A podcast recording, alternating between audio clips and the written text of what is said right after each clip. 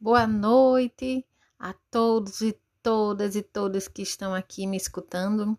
Hoje começa mais um podcast da disciplina é, Educação Brasileira. E hoje iremos falar sobre as impressões obtidas do texto Graciliano Fontino Lordão, um professor de cor na Paraíba do Norte. No texto, a autora reflete acerca da importância da cor no magistério oitocentista, a partir da trajetória específica de Graciliano Fontino Lordão e de, outros, é, de outras pessoas também da época, mas com foco maior em Graciliano Fontino Lordão, inclusive falando da sua relação com a família, com, os pa com o pai principalmente, e é, de sua carreira política é, e é, ligada à escola também, assuntos educacionais. Na construção do texto, a autora se, se, se ampara em diversas fontes documentais, inclusive é, registros de, de, doc, de, nascimento, algumas documentações de, de matrículas em escola. Então, todos esses foram registros de históricos, né, residuais históricos, que ela se amparou para poder formular algumas perguntas, algumas questões, inclusive fazer a trajetória de vida do, do Lordão. Ela vai também falar a respeito do, dos letrados negros da época do Império no Brasil e na província da Paraíba do Norte, mas é, colocando que muitas dessas pessoas, entre aspas, de cor, elas estavam envolvidas em movimentos políticos, estavam envolvidas na, em, na docência, ocupando cargos nesse, é, nesses lugares. Mas que aos, aos, aos poucos a história foi negando é, a cor ou embranquecendo essas pessoas ou não colocando isso enquanto relevante para a época. Mesmo com essa relevância, é importante que, inclusive no texto, faz essa ressalva que em alguns documentos, quando se falava da pessoa em questão, é, sempre era atribuído mais, né? É, a pessoa é, era de cor, ou a pessoa era mulata, mestiça de sangue, pessoas de cor, e no final dizia, mas é uma pessoa polida, é uma pessoa. É, enfim, davam características supostamente positivas é, para aquela pessoa. E eu acredito que isso também tem interferido na questão do próprio Lordão, dessa inserção do Lordão nessa sociedade, né? Porque até como no texto de, de, de Gondra que a gente vê, é, essa época se, se pretendia tirar o Brasil desses ranços coloniais e trazer o, o país à modernização, ao aspecto de país moderno, de país avançado e a, a educação ela cumpria esse papel. Né? Então era importante que se tivessem pessoas capacitadas, que no texto de Gondra vai dizer que era difícil isso. Então o, essas pessoas, né? E daí no caso o Lordão, ele tinha um bom conhecimento, ele tinha tido, é, a, inclusive até pela, pelo pai que ele tinha, né? Ele tinha tido uma boa formação e ele estude, estudou em escolas boas também, possivelmente como coloca no texto por indicação do próprio pai. E ela vai colocar também na introdução que se até o final dos anos de 1990 as pesquisas empreendidas pouco levavam em consideração a variável cor-raça, atualmente o quadro é outro. Então, por isso também a importância da pesquisa realizada por ela.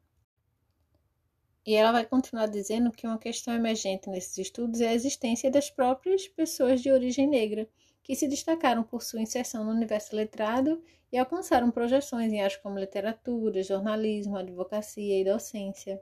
Né? E ela pretende contribuir com esse debate discutindo as especificidades de ser negro e professor no século XIX. Inclusive, em dois momentos do texto, ela levanta algumas perguntas, e uma das perguntas é em relação se esse contexto teria influenciado né, para que essas pessoas, é, na, dificultado de alguma forma para que essas pessoas ocupassem esses espaços, e de que forma também essas pessoas ocupando, né, enquanto professor, o que era para aquelas crianças ter um professor negro, né, e daí, ao mesmo tempo que ela pergunta, a autora pergunta, ela vai respondendo. e ela vai falando que o, o próprio Lordão ele teve dificuldade para ensinar o que ele queria ensinar, né? A vontade dele era ensinar latim, e daí a gente vai percebendo que em vários momentos isso é, isso é negado a ele. Ele é colocado como professor do das primeiras letras, né? Não como o que ele pretendia que era como professor de latim e provavelmente isso influenciou, né?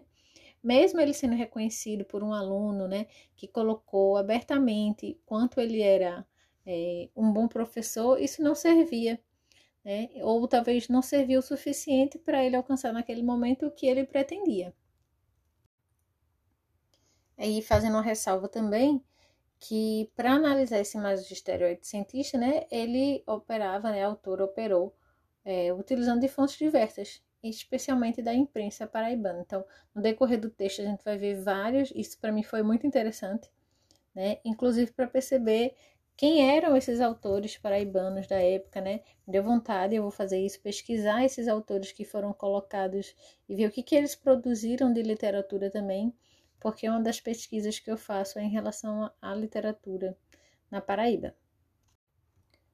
Para ser mais claro, é, minha pesquisa é em relação a autores e ilustradores paraibanos. E eu estava com muita dificuldade para encontrar esses autores do século XIX, e a partir desse, desses nomes é uma forma também de estar procurando. Inclusive, das fontes que foram utilizadas já são dicas de formas de pesquisa também. Então, a partir né, desse debate desse sujeito, que era o Lordão, é, a autora acaba exemplificando diferentes possibilidades de ser negro nesse império, né? que existiam muitas maneiras de investigar sobre as instruções e as culturas letradas do próprio período, né? Inclusive o próprio Lordão, ele tem uma trajetória longa de envolvimento político, social, de grande prestígio, inclusive, né? Que ele chega a se tornar coronel, né? ele chega a entrar no mundo da política. Então, isso é, a autora traz e, e é de fato um, um prestígio social. E tudo isso também acaba é, contrariando um pouco, né, superando um pouco a ideia de que é, essas classes elas só teriam entrado para a escola a partir né, de uma universalização da educação. Né? Então, a gente percebe também que um, em um dado momento do relato do trabalho da pesquisadora, do artigo da pesquisadora, ela coloca uma situação que aconteceu com o Lordão, que foi de um aluno que supostamente era, era um filho de, de escrava, que teria é, entrado em uma situação em desacordo com o Lordão. Mas daí o que, que ela pega disso é que a gente pode ver que existiam, então, filhos de escravos que já frequentavam a escola. Mas é importante observar até que ponto essas pessoas poderiam estudar. Porque quando a gente pergunta às pessoas mais velhas que moravam no interior, muitas não tinham condições de passar, elas faziam, inclusive elas repetiam várias vezes o quarto ano, a quarta série, porque elas não tinham condições de, dar continuidade a esse estudo. Né? Inclusive, isso, isso, essa afirmação de deixar com que essas pessoas participassem da escola tem muito a ver também com um projeto que é colocado no, no texto de Gondra, né? Dessa modernização brasileira. Mesmo assim, é notório perceber que a transição né, desse império para a república, a gente começa a ver essas pessoas se destacando. E eu associo muito esse destaque a questão dessa, dessa necessidade da modernização da sociedade. Então, a educação ela não tinha propriamente um, um intuito de, de crítico ou de tornar pessoas críticas e reflexivas, mas de tornarem pessoas operantes para uma determinada sociedade. O que isso também não quer dizer que essas pessoas não participavam de movimentos abolicionistas, não estavam nesses grupos. Inclusive, é citado no texto um, um grupo dos movimentos pardos a qual o, o, o Lordão participava.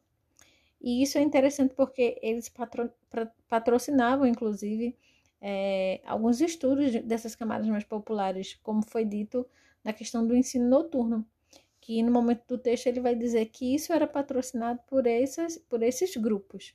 Então, se tinha também da mesma forma, mesmo que não fosse um projeto de educação brasileira, mas as pessoas elas acabavam é, também é, nessa dinâmica, né, de, de, querer essa mudança, de, de, dessa reconfiguração social mesmo desses lugares, desses espaços, seriam ocupados por essas pessoas. E daí já foi colocado aqui, mas é importante destacar uma parte do texto em que a autora coloca que a existência desse conjunto de homens negros letrados não significava que não houvesse diferença entre eles né, e os membros da elite econômica, intelectual e social, né, dos considerados brancos. E aí eu reforço o que eu falei em relação à própria dificuldade do Lordão de ser professor de latim. E a gente vai percebendo que o Lordão ele estava muito disponível a fazer viagens, né, a viajar por, por outras capitais, por outras cidades, ir para vila, né, embora isso pudesse ter, ter ligação, é o que não ficou definido pelo autor, mas que isso pudesse ter uma relação pela, pela, pelo projeto político dele, isso também beneficiava com que ele conseguisse entrar nesses espaços, né? Então, isso também é um ponto a se destacar. Não se tinham pessoas que tivessem em número suficiente, que tivessem uma capacidade, né, que tivessem um domínio dessa, da literatura, da gramática, da matemática. E Lordão, ele tinha esse perfil, por tudo que foi falado aqui. E embora Lordão tenha tido uma trajetória, né, que ele foi se afirmando, se colocando socialmente enquanto pessoa importante, mesmo assim, no final, no seu enterro, logo após a sua, sua morte, quando é feito escritos sobre ele, ainda coloca, né, ele enquanto pessoa, um filho natural, que seria aquele filho não gerado a partir do casamento dos pais, ou então de, um, de, um, de uma vida obscura. É usar alguns termos nesse sentido que refletem também o quanto a história dele não não estava sendo apagada e tinha uma significância, tinha um significado para a sociedade também. Outro ponto que a autora destaca é a presença de professores em irmandades religiosas, né, que era corriqueiro e está muito ligado, né, essa questão da religião e da, da docência também. O que também fez com que é, o Lordão ele tivesse esse espaço devido ao pai dele também. Aí no final, já no final do texto, a autora vai começando a, a fazer as perguntas que foram colocadas aqui, né? Que impacto Graciliano Fonte no Lordão teria causado nas diferentes regiões paraibanas onde ele viveu, né? Sendo professor negro. E, por outro lado, mudando o foco da questão, a origem negra teria impactado de que maneira, né? Essa trajetória de docente desse sujeito. Então, eu acredito que, que, como não era também uma regra, pelas dificuldades que ele teve né, de se inserir enquanto professor, né? É, eu acho que os espaços que ele, foram, que ele foi ocupando também teve muita relação com a necessidade dessas, de ter uma pessoa que tivesse essa capacidade que ele tinha, né? E não por aceitar se aceitar na época como um professor ser negro, né? Eu acho que eh, não era, não era, era aceitável, né? Mas sempre com aquele mais, né? Sempre com aquele mais que mostra aí um, um preconceito, um racismo, né? E, e daí que é da, da, da época, do contexto histórico também, mas que não minimiza, né? Não minimiza o fato dessas pessoas terem tido mais dificuldades de entrar em determinadas camadas sociais.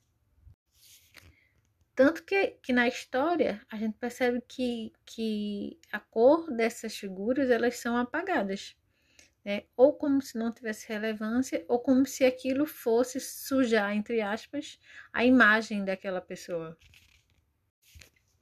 Outra questão muito importante que a autora fala ainda a respeito dessas escolas noturnas era é, ela questiona, né? ela começa a colocar, será, ela fala do contexto, que seria um contexto de grande agitação popular na região, inclusive ela cita a, a a revolta de quebra-quilos, e daí ela coloca, né, será que essas pessoas que estavam lá na aula, né, elas participavam? Porque as pessoas que, que, eram, que eram alunos, alunos desse, dessas aulas noturnas, eram agricultores, né, eram os vaqueiros, os ferreiros, os pedreiros, que foram justamente os sujeitos que participaram, né, que formaram essa base social para do quebra-quilos. Então, provavelmente a autora coloca, né, que provavelmente essas categorias frequentavam as aulas noturnas do período.